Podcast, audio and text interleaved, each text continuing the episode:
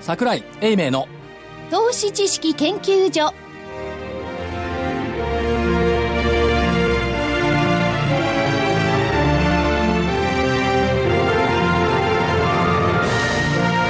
皆さんこんにちはここからは投資知識研究所スタートです今週もよろしくお願いいたしよろましすくお願いします。今日は桜井所長は出張のためそうですね。はい後ほど電話をつないでお話を伺っていきたいと思いますが、まずは正木さんです、はい、まさきです。こんにちは。よよろろししくくおお願願いいします。しますそして福井さんです福井ですよろしくお願いしますそして大岩川源太さんです、代打の源太です。代打よろしくお願いしごま苦す労様です。えーあの、してます。静かにしてください。で、そう言ってるあなたは誰ですか今日はアシスタントの内田まさみですよろしくお願い安心ししまますし た名乗らないといけませんねやっぱりね、はいで、今日ははい、英明社長がですね、えー埼玉県、まあ、ここから近いんですけどね、か、加須、加須市です。加須市ですね。市はい。に行って、ちょっと講演をしてますんで、まあ、あー今日って言いますか、これ、収録木曜日なんですけどね、本番の放送は金曜日。はい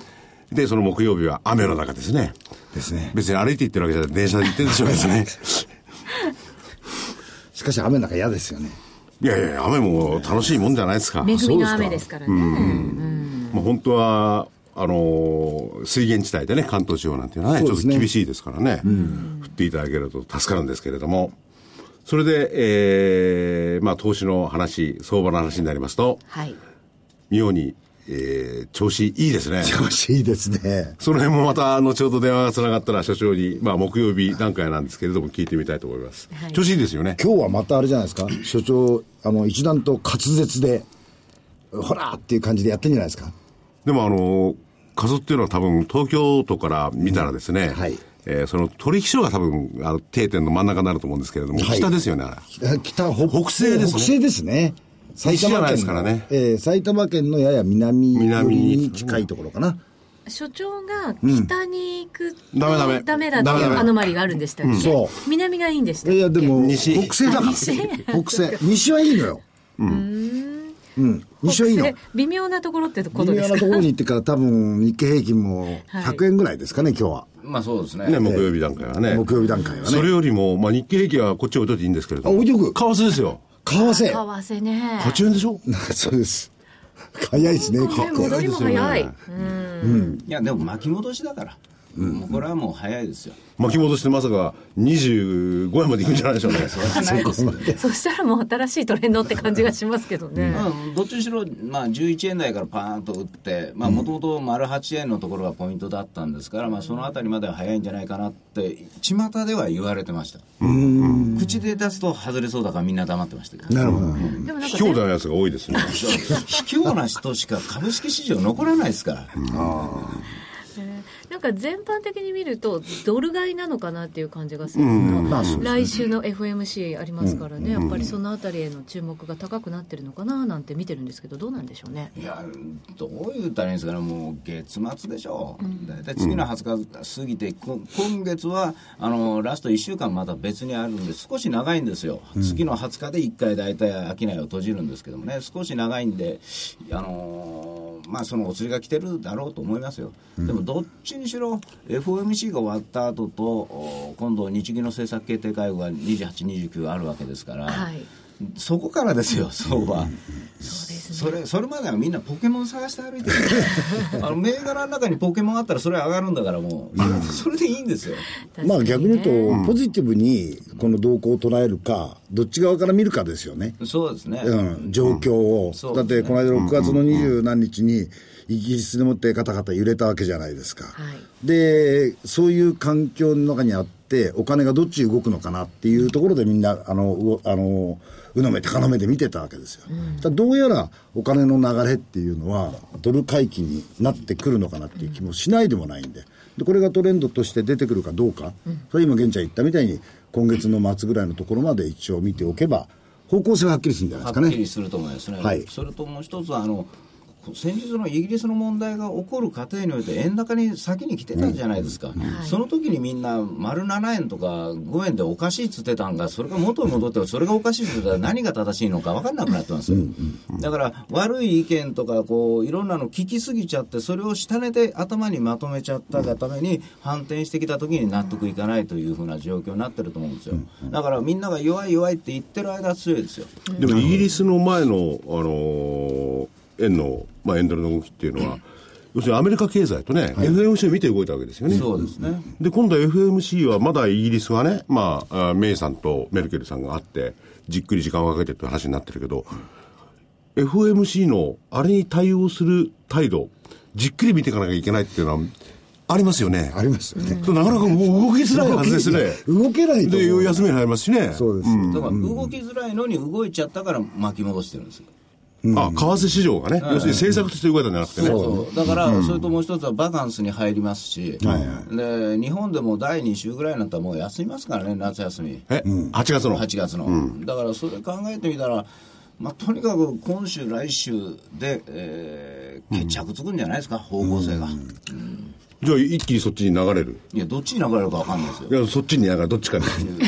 そうどっちかに。あ私らは卑怯ですから、流れた方について流れたからです。そうそうですよねね、常にえ強いものの味方。当たり前じゃないですか。それで、まあ、あの、お休みが入ったりとか、まあ、8月に入れば、外国人投資家、外国人の方みんな、バカンスですよね。バカンス。しかしね、バカンスバカンスって言いますけどね、はい8月にそんなに大きなポジションチェンジはしないですよ、そうですよクリスマスほど、ね8月のところみんなバカンス入ってみんなファンドマネージャー休みだ休みだ言うじゃないですか、いやそんなことはないですねお正月の休みほどきちっと休んではいないです正月って、あの、クリスマスはええ、家族で過ごす時間でしょそうなんですよそれはね、絶対仕事入れないんです入れなよ。いですねところが、バカンスって、結構ね、あの、南の島に行って、格好つけて、こう、取引なんかやっちゃうんですよね。携帯も今はあのでそうそれはねあのクリスマスは、まあ、例えばアメリカ人は絶対しないですよ仕事は、パパママに悪いから、 20年前と違いますよ、僕らでもあのよそで飲んでたら家から電話かかってくるんですよ、携帯中だから。そうあんた早く帰ってくださいこう やっそれは違うんですよフて家からァンドマネージャー会社から電話ですか らね、うん、帰ってきなさいじゃないですから、パソコンとかもあるし、はいだけどトーンはやっぱり落ちちゃったり、あのーちょっとボリュームはね、先物業者さんあたりが意図的にこう動かし始めたりすると気がつかないから、で個人投資家さんの方が増えてるわけですから動揺した時にこう一方通行に進んじゃう、まあ、いついつものパターンですね7月あとだってアルゴみたいなものだって、夏休み関係なく動いたりするんじゃないんですか、うん俺はね休まないですからねどうなんでしょうねねえ人間じゃないから、そうするとなんか極端に走りやすいっていうね、そんな感じもイメージできちゃうんですけど、またアルゴは極端に走らないでできてんだよ多分えーそうなんですそかんなことないそんそなんなことないでしょだってあの出来高の薄い時にね極端な人は危ないですからね、はいアルゴ落ちたってね、それは調整すると思うよそれはマーケットインパクトがどのくらいあるかっていうのはやっぱり考えながらやってますから、うん非常に難しいもんね難しいもん、うんただ出来高ができてるっていうのは、ここのところあの上昇局面でもそこそこ取引量多いじゃないですか、まあ任天堂様様って感じもまあしますそけどれね、も一つありますけどねだって我々昔ディーラーとか運用とかやってた時に1億投じて1日で5%取れる株ってまず生まれてこないですよ、だから、にね、 あの5000株買って1億2500万使って、で確実に反発しても1000円、下がっても2000円とかこうあるわけじゃないですか、確実にこう取れる銘柄ってないですよ、3%でもいいですよ、それが1億円が回転できる、1銘柄で買えるというのは、まあ、10年ぶりぐらいじゃないですか。ですねあの皆さん、任天堂任天堂ってうるさいですけどね、私、個人的にはゲーム嫌いなんですよ、 だから嫌いはありますけど好きね嫌いありますけどね、嫌いでも儲かるっつったら行くでしょいき ます。そういう、まあ、我々投資はできないんですけれども。そうですねただ今、アメリカ、あるいは韓国とかね、その何十カ国、日本以外でやってますよね。はいあれ、アメリカなんかで一人なんか入ったら殺されますからね。そういう時どうなんのかな、あれ。僕はそれだけは心配。ボール投げて捕まえるんですよ相手をこの冗談じゃなくいて。やいやあ、撃っていい国ですからね。リアルにやばい危ないです危よなねいですよね。いやだから実際はそこまで流行ってないような気がするんですそようですか。でも、テレビの画面なんか見てると、みんなセントラルパークの多分ね、あの ープラザホテル、旅行の時に集まってやってますよね。やってますねねそれ集めて宣伝やった りしてそっか。それすごい宣伝ですね効果的ですねだって私ら過去の経験則で言うと、あの例えば任任天堂さんのそのゲームをやったっちゅうんだったらいいですけど日本人まだやってないわけでしやってないょですそうやってないのにこんだけ燃え燃えたらどうするんですか来たら燃え尽きるじゃないですか今日ねお昼休みに、はいえー6人でおひお昼食べたんです、はいその中で4人があれをやってみたいって言ってましたよ、結構そこそこのおじさんですよみんな私ほどは言ってませんけど。げかわしいな。嘆かわしくないんですよ。そういう状況があるということですよ。親父がこんなもん持って興ふ味らをふらふらそうそうそうそうふそうら、街中歩くんですか歩くらしいんですよ。やってみたいと。どこまで動くかわからないですけど、とりあえず、あれはやってみたいねっていうことを言ってましたどこね。に何がいてるか情報の共有化みたいなことをしてからこうみんながこうやってるんでしょうねでもあれは日本の場合にはマックに行きゃ必ずなんかいるんでしょそうらしいですね。そうらしいです。あざといですよねあざとい。本当に。うん。でもあれは、あのー子供たちの夏休みっていうのは、もうそろそろ来週からえですーか。でしょうね。あそうですねそうするとね、うまあ、場合によっちゃ、あのー、20日なんていうね、配信が日本でもはいありましたけど、多分夏休みは狙ってますね。ですね。そうでしょううね。ん子供たちもぜひ僕に道でぶつからないように注意してほしいですね。それが怖いですよ。本当に。今週末からじゃないで今す週か、夏末。休いみ。や、もう入ってるとこもああり入まっすてかま入ってるすから。ところもあるうんまあ、地域によってね。ええでも本当にやるとすれば、別にいろいろ言いましたけれども、ちゃんと気をつけてやってほしいですよね。うんですね。注意喚起してる国もあるぐらいですからね。そうですね。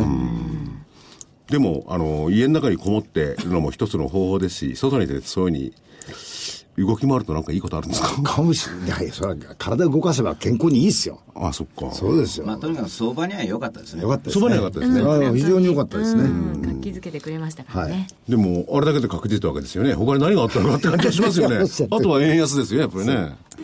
はい。強いて言えばね。ねえ。まあでも政府の方が20兆とかそういう話もあって、出てきまし出たてきましたねね。リニア関連はちょっとつあぐあの、はい動いてましたから、政策なんかもやっぱり冷静に考えたらあ動くかなと、任天堂が一瞬止まった瞬間、政策ものがすっとこう動くとか、なんだから呼吸が良くなりましああ、た。なるほでも政策なんてあれはね、8年前倒し、あ農業1兆円輸出、等々は、あこれまでも言われてましたから言わね。れてました目新しくないですよね。そうそうだからあの、本当は外でやってる仕事も中に入れて、合わせて20兆になっただけですけどね、ど。あ、そういうことなんですね。だからちょっと僕に僕も疑問に感じるんですが、20兆って言ったら、なんか、あすごいなっていうような気がするじゃないでなんすか。か数字的なインパクトはね、10兆円が20い兆円や、の倍ですから。 3兆3000億とかそういうのは大した金じゃないって言ってる人もいるんだから、20兆を国に使って大したことないよ。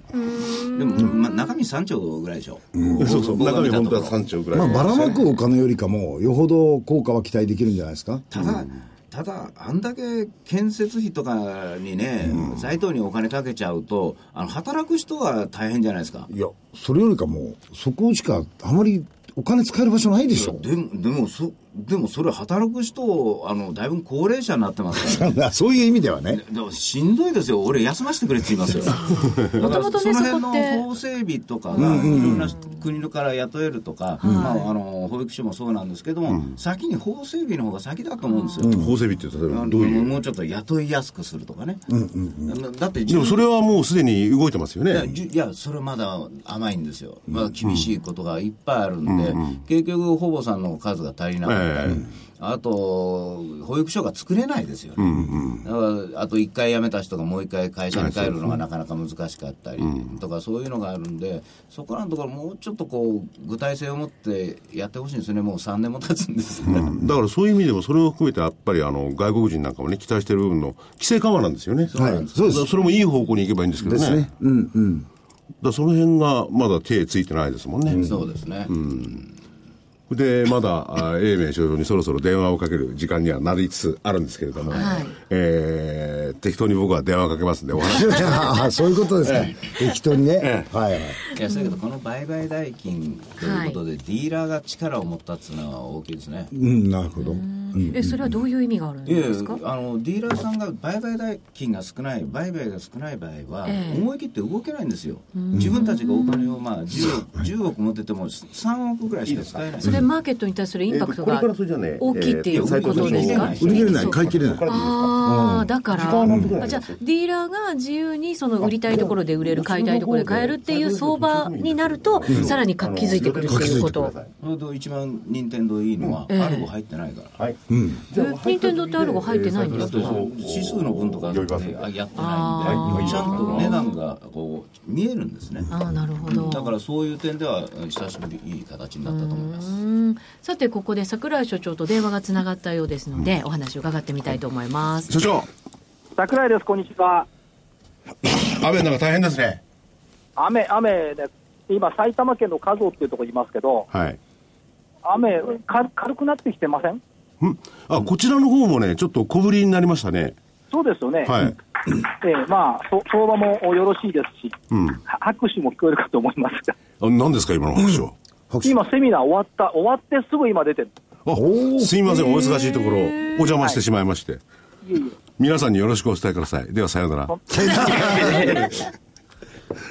それで、えっ、と、順番としてはごめんなさい。こんなところ打ち合わせをしちゃって。まず予定いっちゃいますかその後に斉藤社長、今あ日、はいはいレオジャパンさんに出ていただいてるんですけれどはいえも。え軽く、軽く来週の予定に行きますが、はえー、と来週の予定としてはですね、やっぱり日銀金融政策決定会合が中心になるんでしょうね。というふうに見ては、そうですよね。それしかないんだはもんい、はい、そう思って見てはいるんですけども、えーっと25日が、というか週末が G20 でしょ、もしもし、そうですよ。はいはいはい、で月曜日、貿易統計とアメリカの民主党の全国大会、うん。それから、えーっと火曜日が、えー FOMC27 日まではい。で、26日はこれ、下げの得意日です。うん。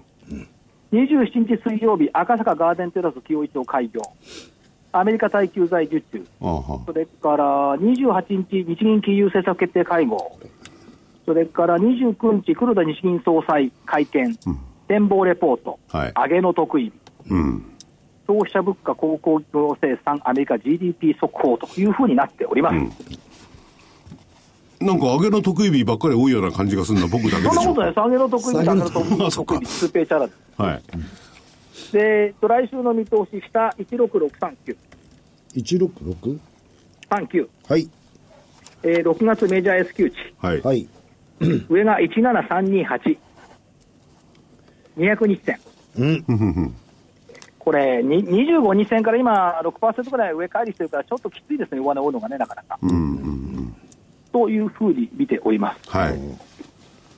ということで、今日はあのあ今日はゲねストの方、はい、えどうぞ、ごめんなさい。ネオジャパンさんそうです。に来ていただいております。え今ね、あのーここにウッチーがおりますんで、ウッチーから、はいじゃあごもっ紹と介を可愛い声で、 じゃあ可愛い声でご紹介させていただき ます。東証マザーズに上場している証券コード3921株式会社ネオジャパン代表取締役社長の斉藤明則さんです。よろしくお願いしよまろしすく。お願いしよろましくす。お願いしますよろしくお願いします。すいません、あの遠くにおりまして。 あ、いえいえ、とんでもない。 この間、あの横浜、みなとみらいまで行って、お話はいろいろ伺ってきておりますので、やっはい。ぱり、あの、リアリアルな IT コミュニケーションで豊かな社会形成に貢献する。これいいですよね。あ、ありがとうございます。はい。あと、あのやっぱりそのグループウェアって、えーまあ、企業なんかにこう採用されているんですけども、優しさと分かりやすさ、これ、技術だと思うんですね。もしもし、もう一遍お願いします。えっとグループウェアの、えー、と優しさと分かりやすさ、ここがキーポイントだと思うんですよ。うんでその辺を、おー正木さんも学習してると思いますんで、はい予習は一応してまいりました予習した、はいちょちょっとだけえー所長、そしたらね、隊長はね、いや、これはわかりやすいって。よじゃあ、じゃあ、オンとやってくれよっつって。いや、でもね、その、先ほどね、この番組の前にもお話、えー斉藤社長に伺ってまして、はい単純といえば単純なんですよね。これがいいな。そうですね。そうですねはい。あのグループウェアってどんなものかって、まあ、一般的にあの、まあ、言葉が横文字なので分かりにくいかと思いますが、えっと、大体ですね会社の中で使う、えー例えばスケジュみんなのスケジュールの管理であるとか、えーメールの管理であるとかもしくは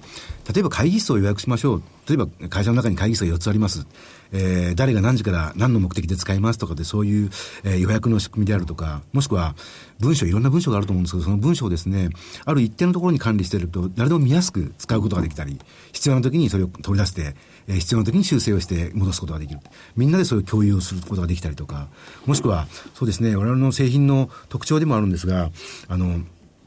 あの、大勢の人が集まった時に、とにかく、えー自分たちの意思疎通を、えーまえースムースに行いましょうと、そういうツールをですね、我々の製品というのは25機能を揃えて提供しているのが、この我々が作るグループやデスクのやつネオという名前になります。これあの、イントラネットって昔ありましたよね。はいはいこれに何か新しいその機能が乗っかってるっていうふうに考えたらいいんですかそうですね、あの、昔は、あのー単に情報交換だけだったそうんですよね。ええ昔はその、そういう、例えば会計システムとか、文書管理の仕組みとか、例えばスケジュール管理とか、バラバラだったんですそうねです、そうです。それを一つのパッケージに収めてしまったんです。おーで、これだけ入れれば、えっと、会社の中のほとんどの業務が、あの、まあ、事務処理が、えー、賄ってしまうとかっていうふうほうほなうツールとして、あの、パッケージングしたのが、その、グループエアというもなるのほですど。ねと。いうことは、同じものを全員で使う。そうです、そうです。それがグループ A じゃない違う違う違う違うだけど違う今まではそれがバラバラだったんそうそうですそうよそう勝手に使ってたんですよ、ね、そうそうそうう、ん、ところが同じものを使うから、同じものが共有できてるんで、はい意思疎通だとかなんかってのは全部簡単にそうです一箇所でできるっていうことそうですねんああなるほどなるほど本当にね、これき見てるとさっきね、えー25のアプリケーションつっていろんなものがあって、スケジュール、えーそれこそ文書管理ね、電子会議室っていうのかな、あと来訪者管理とか、それだけじゃなくて、その会社、あの、安否確認っていう機能まであるんですよ。安否確認安否確認。今ってだって電話とかで連絡網とか昔って使ってたじゃないですか、メールとかでもねきっとあると思うんですけど、こういうのもやっぱり必要ですもんね、そうですね、あのー例えばなんか地震が起きました、震災が起きました、もしくは、えーなんか事故がありましたという時にですね、社員がみんな、えっ、と、どこにいるか、まあ、出張してたりとかいろんなことがあると思うんですけど、その、その安否をですね、一瞬にして確認することができて、大丈夫、例えば電車で事故がありました、えー電車に乗れなかったということもですね、これで確認することができたりとかするんですね。なるほど。ええそうすると所長が今日は数行ってるっていうのもすぐ分かるわけですよいや、ここれ、ちなみに、えっと累計ユーザー数330万人超えてるんです、はい、超えてます。そうですすごはいいユーザーの数なんですよね、はい。あ会社の、ははいい、本当ごめんどうぞ。会社の社数でいくと3万、えっ、と、5000社を超えたところになります。 3万5千社はい。これはね、あの、お社数よりも、その330万、この数字が大事なんですよ。私、そいのやから からくりをですね、両知って方ます大事でしょ、やっぱり。 いそう。一人からいくらで取るんだから。一人からそうそうそうや。一人こいくれらがでね、すまた、これがまた安いの、そう、安いんだわ。そう月額一人いくらだと思います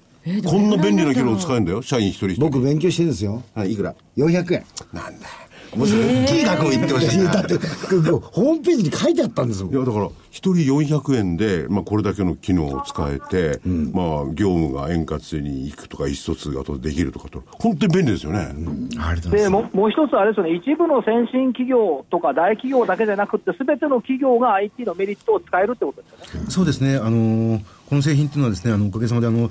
まあ、えー例えば情報、まあ、我々コンピューターの会社ですので、割と情報通信の会社に対しては、割と、あの、知名度高かったんですけど、えー現在はですね、医療、福祉であるとか、製造、金融、えー建築、サービス、えーまあ、交通運輸、広告、出版とかですね、まあ、本当に業務、業種、業態、えー会社の規模、あの、大きな会社、小さな会社さん、えー関係なくですね、あの、どんな分野でも使っていただけるのが、あの、製品の特徴でもあったりとかします。はい、で、小規模オフィスから数万ユーザーの大規模までの驚きの低価格っていうのはさっきの時代そうなんです。安いんです。これあのー他の会社のことをね斉藤社長ご存知かどうか普通ならいくらぐらいするんですかねこういうのえっと、まあ、海外、海えっと、いくらって言いにくいんですけど、海外の製品ですと、やはり、えー、我々の製品の10倍から20倍とかっていう価格が一般的だという。それは一人当たりってこそとうでですす。かはい。 10倍4000円あれ8000円やだな使いたくないな俺いやでもこれ例えばし社会労務士さんと会計士さんとかが経理があってというのを一個ずつ違う会社なんだけどやってしまうとものすごく少ないですよだか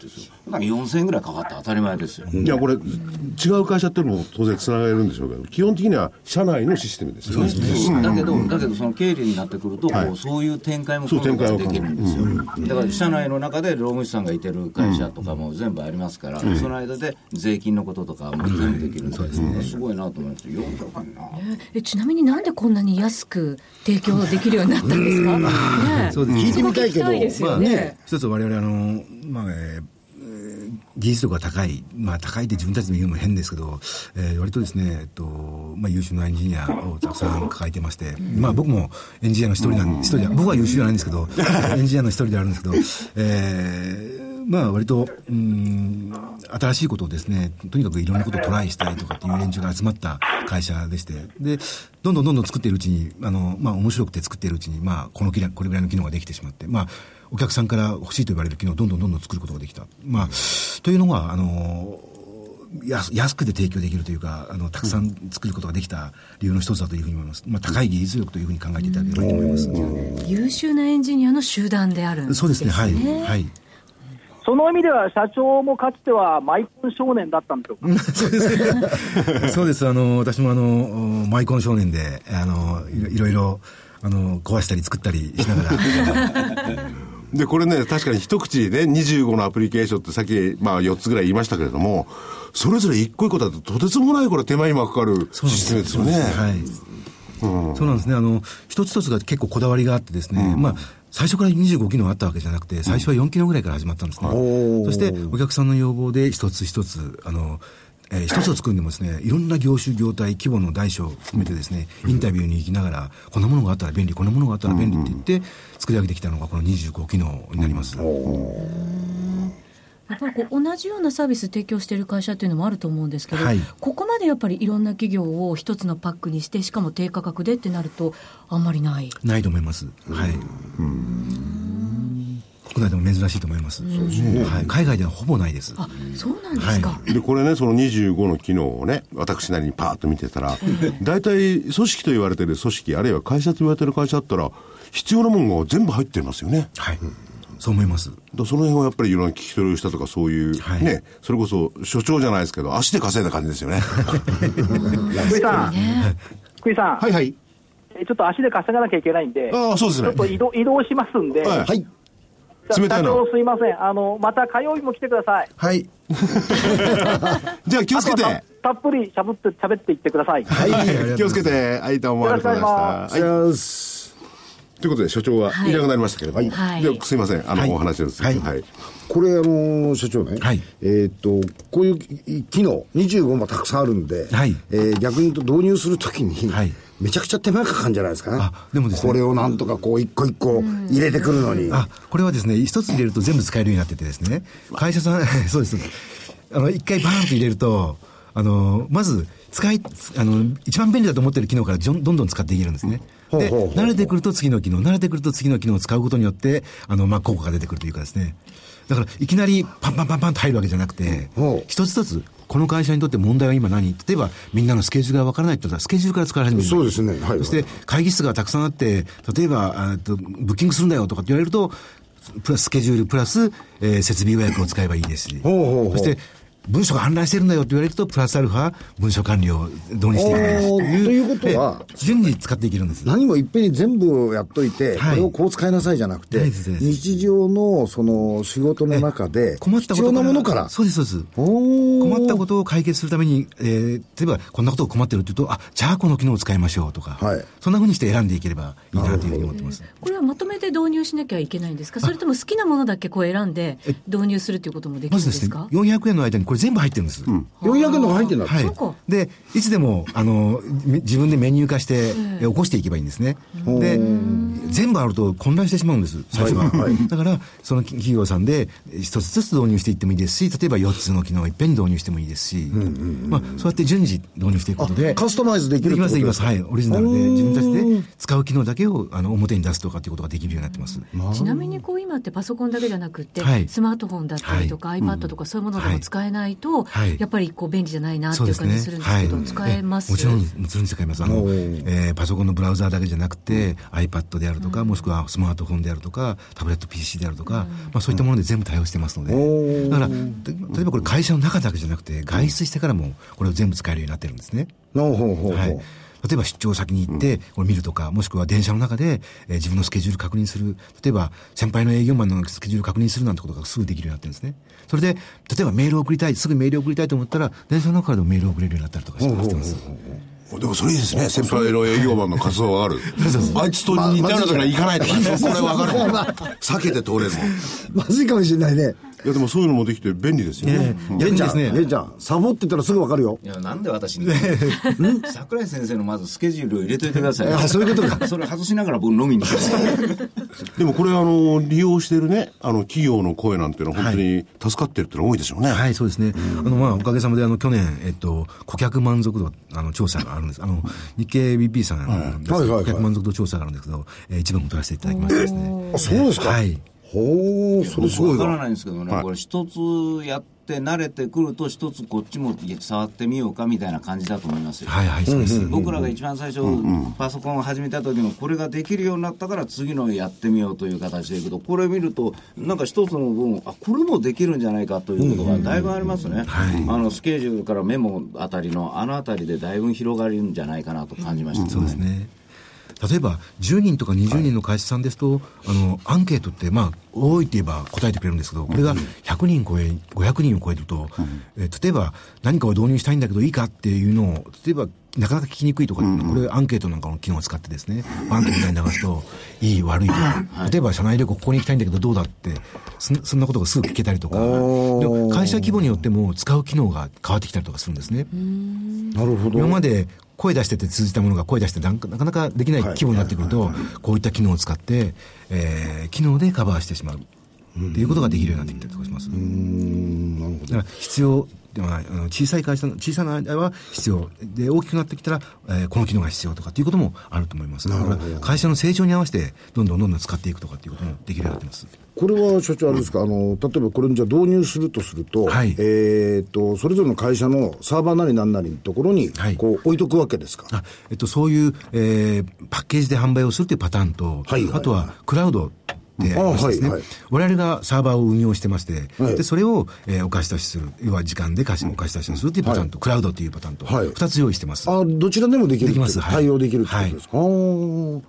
今どっちが多いですかパッケージで買っえっとですね、今、半々ぐらいですね。半は々いですか。あーでも、クラウドの方がやはり運用が簡単だということもあってですね、割と中小、エントリーし、えーまあ、中小の企業の方たちが、えークラウドでスタートするパターンが多いですね。でしょうね、あの、サーバーでもって管理しようとすると、サーバー管理自体がはい非常に逆に言うと、管理の手間がかかっちゃう。そうですね、ところが大きなあの例えば1万人とか数千人とかっていう会社の企業の人たちはもう自分たちでオリジナルのクラウドを持ってたりとかするんですね、はいはいはい。でそういう運用の舞台を抱えたりとかするので逆にそれはコストを、えー、とじ自分自社に導入した方が安くなったりとかするわけです、もう、えー我々のクラウドを使うよりも自社、そういう運用舞台を持っているので、はいはい自分たちでそのクラウドを運用した方がいいわけですねその時にはパッケージで購入いただくという形の方がお得になったりとかします、なるほど両両方とも使えて、はいそそうですのそれぞれのお導入企業さんのそのニーズに合わせたもので、はいえーできるといそうですねうことになるわけです。はい。おー本当に10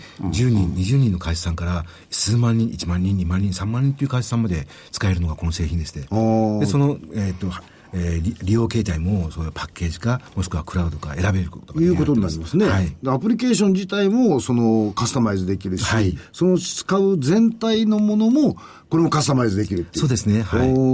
ーそれで400円。はい、そうですね。 400円にこだわるようですこかれでね僕一番気に入ってるのはね、あの回覧板ってあるじゃないですか、はいはいそれがね、あのー実は金融機関とか、まあ、わ我々も金融関係じゃないですか、そういうところですと、あのー当局からみみんな見たかとい はいみんな見たかというのがあるんですよありますみんなハンコつけてそれ抜けてる時とかあるんですよ、はいほんなら見てないじゃないかということでお咎めは後から受けるんですよですね。でこういうんでくるとチェックしてるから、チェックしてないやつが分かるのでおいチェックしてくれよとこうこうでこんならそれが証拠となって残るので、はいこの会社はちゃんと、あのー教育をしているということが提出できる、おーでデータとして。データとしてで、僕はそれが、あのー一番最初に、まあ、普通の、あのーハイキングがありますとかいうそういう回覧じゃなくて、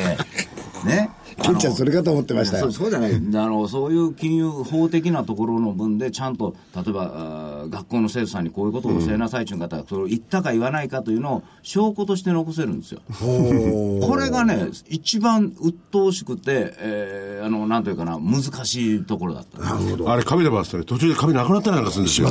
そうですね。どっかの誰かが自分の書書類の中で置いといたりね。じゃあお茶のねコップの跡がついてコップの跡がついてるみかんの汁がついてる許せないなそうですねでもそういう機能もあってねそうですまあ普通回覧板と 1, 一枚の紙をみんなでこう持ち回るので時間もかかるわけですね、はいところがこれ1回にバーンと配信するので、本当に短時間でみんなを確認することができるんですね、で、まあ、この機能を使って、本当に今おっしゃられた、教育のいい、まあ、えっ、と、コンピューターの言葉で言うと、e ラーニングっていうのが、ありますねええはいなんか勉強さしましょうとかって、皆さんこれ勉強しましたかとかっていう問題集を出して、それを答えを書けとか、そうそんなこともこれでできたりとかするんです。 コンプライアンスの問題だあのこういうことをやっちゃいけませんとかいうのを会社のコンプライアンスが、えー一社員に全部につ言ったか言わないかというのがあるんですよそうですね。わかりますわかります読まないんですけど入ってハンコつきますよねでもそれは多多いですよこの頃、特に、1週間に1回ぐらいありますわ、まあそうでしょうね。はいうんうんうん。でもこれ、その25のね、まあアプリケーションって、本当に細かいですよね。ああ、細かいですね。これ、あのーアメリカ人とかそういう方はこんな細かいのいらないですね、これね い。らないですね。邪魔だ って言いますよ ね。でも、これどうなんですかあの、日本以外の国では。はい。えっと、まあ、えー このグループやっていうのは実は、えっと、この形態で、 アメリカなんかでは、はい全くこういう機能がないわけですね。で、なくて本当に良かったわけです。ところが、これ、なんでかっていうと、召集感の違いだと思うんですね。ところが、日本と同じような召集感を持った国とかということでいくと、ASEAN。うんまず ASEAN 諸国はですね、召集感が非常に日本に似てる。例えば、マレーシア、例えばタイ、例えばインドネシア、うん、とあとはベトナムとかですね、日本の少子化に非常に似てるということもあって、我々の製品ですね、逆に言うと、今、今、現現時点で、マレーシア語、タイ語、えーまあ、そういったことに対応しておりまして、将来的には、えーそういう国々でですね、この製品、あ販売できるんじゃないかというふうに思って、また、受けられるんじゃないかと思って、えー今、アプローチしています。でも福井さんさすがだね。こういう細かいのいらないんじゃないかってところに気がつくとこなんてやっぱり。細かいの嫌いですからね。意外だよね。意外だね なおかつ、自分の動向を探るのに嫌嫌がられます からね。プライバシーとかっていう ね。これですね、スケジュールでもですね、はいあの、見せたくないスケジュールは非表示にできたりとかするんです。いいですね。例えば、あの、会社のシーンなんかでいくと、社長さんの例えばアフターファイブのスケジュール、なかなかやっぱり公開したくないとかって、あったりとかすると思うんですね。それは非公開にできたりとかするんですね。はいなるほどで、ある一定の方だけで見せるとか。あー例えば、取締役会がありました。その時の、例えば、重要事項なんていうのはみんなに分かっちゃいけない。でも、その重要なキーマンは分からなきゃいけないとかっていう、そういった、えー細かい設定ができるようになってるんですね。それも結構簡単にできるでんきですね。る簡単にできるんです。取締役クラスになるとこれ使えませんから ね。簡単にできないとダメなんですよね。そうなんですね。まあ、えっと、が大きな会社さんになると、やっぱり、あの、偉い方、お年を召した方が多かったりとかするんですけど、まあ、本当にマウス一つで、えいろんな、まあ、管理ができたりとかするので、あんまりキーボードを打つことないんですね。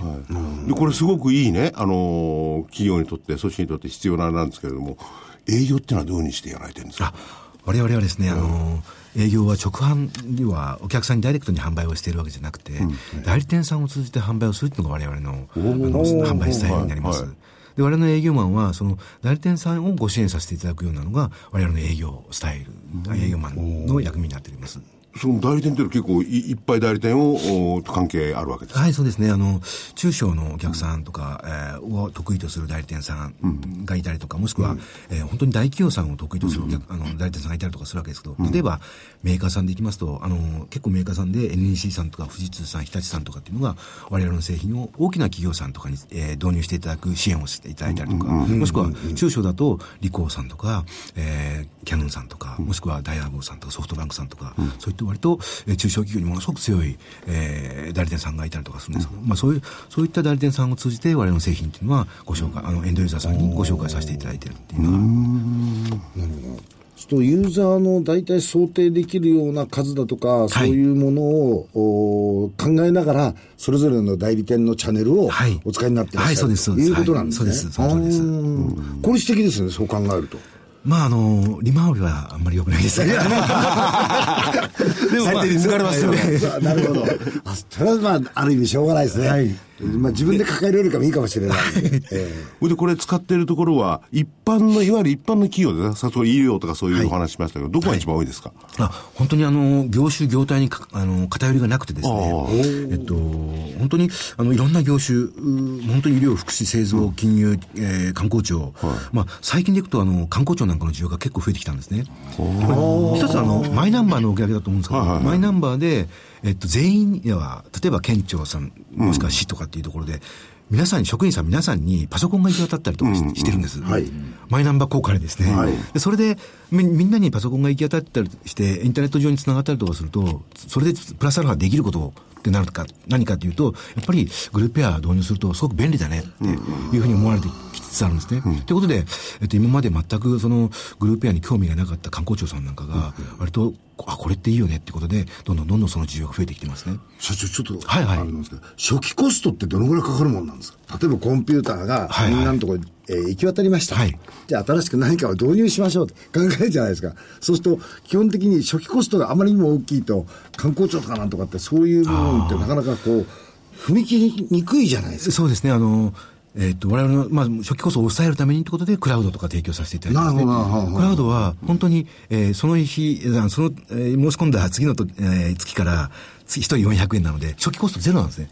運用コストしかかからないんです。おー。はいポッキリ、400円ポッキリだから。ポッキリ。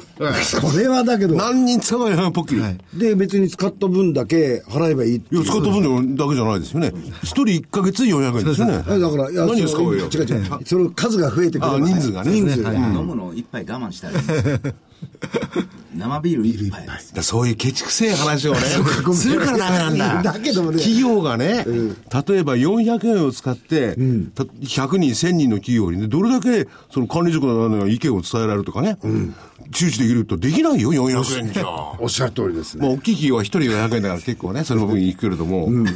一人400円でこれだけのことができるともう安いもんですよ。ですよね。で、これ、こいちゃなんですけ考えど、たらね、これこんだけのうん資料というか、そういうものを取っていくために、人を一人入れなあかんと思っいたやら、だいぶ、そういうことなんですよ。だから固定費じゃなくて、これ、変動費です よね。企業にとってはみい、だるからと。 企業の規模に合わせて大きく、大きければ大きいなりに、小さくなれば小さくなるなりに、ですねえー分社するなら分社したなりにとか、合併したら合併したなりにとかっていうことで、その企企業規模に合わせて導入できるっていうのがいいとこころれですで一番いらなくなるのは管理職がいらなくなるんですよ。そんなことはね、あの、本来の仕事ができる。文書がいらなくなったりして。 なるほど、そりゃそうですね。うん 一番企業にとってはスリム化できますけどね。ですね。いや、でも本当にあの、無駄なコストは随分削減できると思います。そうですね。ですよね。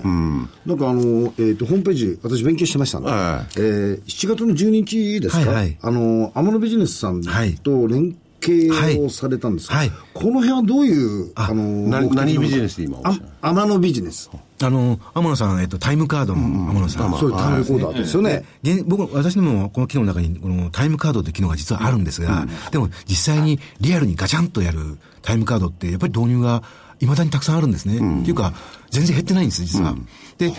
ところが、天野さんの、えーそのタイムカードって、やはりインテリジェンス化されてて、ネットワークで繋がって、それをデータを吸い上げることができたりとかするんです。昔のあの、ガチャンって紙に書くんですけど、でもそのデータって実はデータで持ってて、それを吸い上げることができて、集計したりとかすることができるんです。それで、例えば残業手当を出したりとか、もしくは、えーえー出出退金の管理ができたりとかっていうことがあるんですけど、まあ、そういった連携を、まあ、グループやって全員使うものですから、で、タイムカードも全員使うものですから、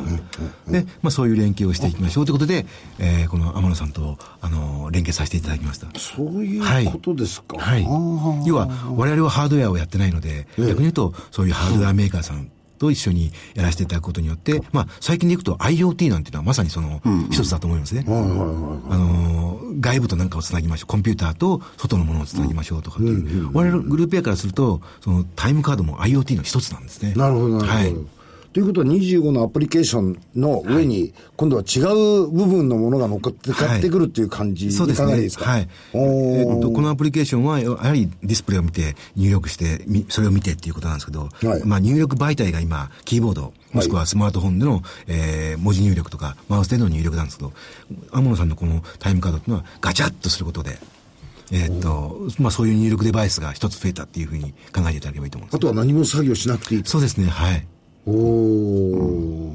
なるほど。それは便利ですね。 便利ですよね。 そう。あの、工場に勤めてなんかするとね、そうなんガでチャすンってやるのそうなんですそがうなんねです、出るときこっち、おあの入るときこっちっていうのがあって、はい結構手間かかってはいいくんですよね。うん。手間かかるというか、カードに二重になってね、あ大変 だよく、よくしてますね。 昔やってました。やってた。でもあれがあると人に頼めたりなんかしてね。お前これやっといて。それ大変じゃないですか。そうそう、大変。それは学校の時でしょ いやいや、タイムカウントもあるし、 あれはあるよでよく先輩のやってましたよ、で間違えた人のやって くれ確かにそういうのありますね、でメモバッグはですね、先ほど言ったやっぱ安否確認、はいこれなんかこれからリスク管理の上で非常に重要ですよね。はい、重要だと思います。はい。これあの師匠国内の競争相手とかっていうのはどうなんですかはい、競争相手も、あの、たくさんいます。たくさんいるはい、たくさんいるんですけど、この機能で、この機能の数、もしくはこの使い勝手、そしてこの低価格で提供できてるのは多分、我々のグループ屋が、まあ、自前、手前味噌ですけど、最強じゃないかなというふうに思います。ということはまだまだこれから導入をしてないところ、まあ、自治体も含めてですけど、はいそういうところから見るとまだまだこれからそのマーケットのあの広がりっていうのは、はい大いに期待できると。そう思います。はい。なるほどわかりましたそういうことなんだだいぶ削減できますもんねこれでできますね、あの非会社の経費というかね、費用というのが。それとあの予算が大体あの先に請求こうすることができますよ、これ、で会社の方が概算でこう出すことができるんでね、あのね、これ仮払いとの計算とかね、そういうのがあるんですよ。ありますよ。それをね、先にこう打ち込んで出しておくと、あのいちいち総務に持ってってこう、こんだけ貸してよみたいな言いにくいじゃないですか、ああいうの、だから僕、お金の話ばっかりやってますから、いやこれねすごいでしょだってさ人から金から物からさ、そうえーみんなできちゃうんでしょこれ、はい管理が、だからね、それ我々いろいろ総務やってるとかなんとか言ってたけど、それよりね、社長のとかがプロだから、いろんな聞き取りもしてるんだから、何が必要かって分かってるのが多分これは25なんですよ。まあ、あと増えても数個でしょうね。はいそうですねこれ多分全部漏らしてると思うんだな。なるほどで、先ほど言ったね、競合相手だって、先走って安く売った方が勝ちですよ、これ。それはそうですねねうんうんしかも導入コストがやっぱりかからない負担がないっていうのはちょっと意外でしたね。大きいよね、でも未来この、あの、この機能だけじゃなくてですね、今度は逆に言うと健康に気をつけましょうとか。なるほどこれ。全社が使ってるものなので、全員が使ってるものなので、プラスアルファいろんなことができていくんですね。例えば最近でいくとストレスチェックをしましょうっていうのが義務付けられたりとかするんですけど、どんな状況にあるかとかと把握できたりとか。それチェックはい義務付けられますからねだどんどんどんどアンん。ケートで占いができるんだ。アンケートで性格チェックとか、あの健康状態とか。君はそこに行くんなら普通だけど、アンケートで占い占いちゃっちゃダメでしょ、でも、それでどうなるかなとああなるほどね強運性今日の運勢なるほどまあ個人情報に関わることはいろいろあったりとかするので、そうですよねはい占いにはいかないと思 います。本当にビジネスのサポートですよね。はいで、そうですね使いやすくてね。そうですねはいうん。で、一人400円。ですよ1年間使って4800円。安いもんだよ。いやこれね我々のその金融の中で椿あの現地が言ったみたいに物の管理と情報の管理、こういうものをやるにはやっぱり結構初期コスト高いんでそうですね。いや今こんだけ見てて、これとこれは自分でも使うなというのがありましたもんね。ですよね、普通ね、あのこれが使えるよと言われるのを強要されることはあるんですけどね、あのあこれ使ってみようっていうのは、本当、初めてですね。あありがとうございます。本当に使いやすいね、えーアプリケーション25、今のところはね、これからいろいろ乗っかっていくんでしょうけれども、はいをお作ってる、えーネオジャパンの斎藤明明則社長でした、ありがとどううごもざあいりがましとうた。ございました。どうもありがとうございました。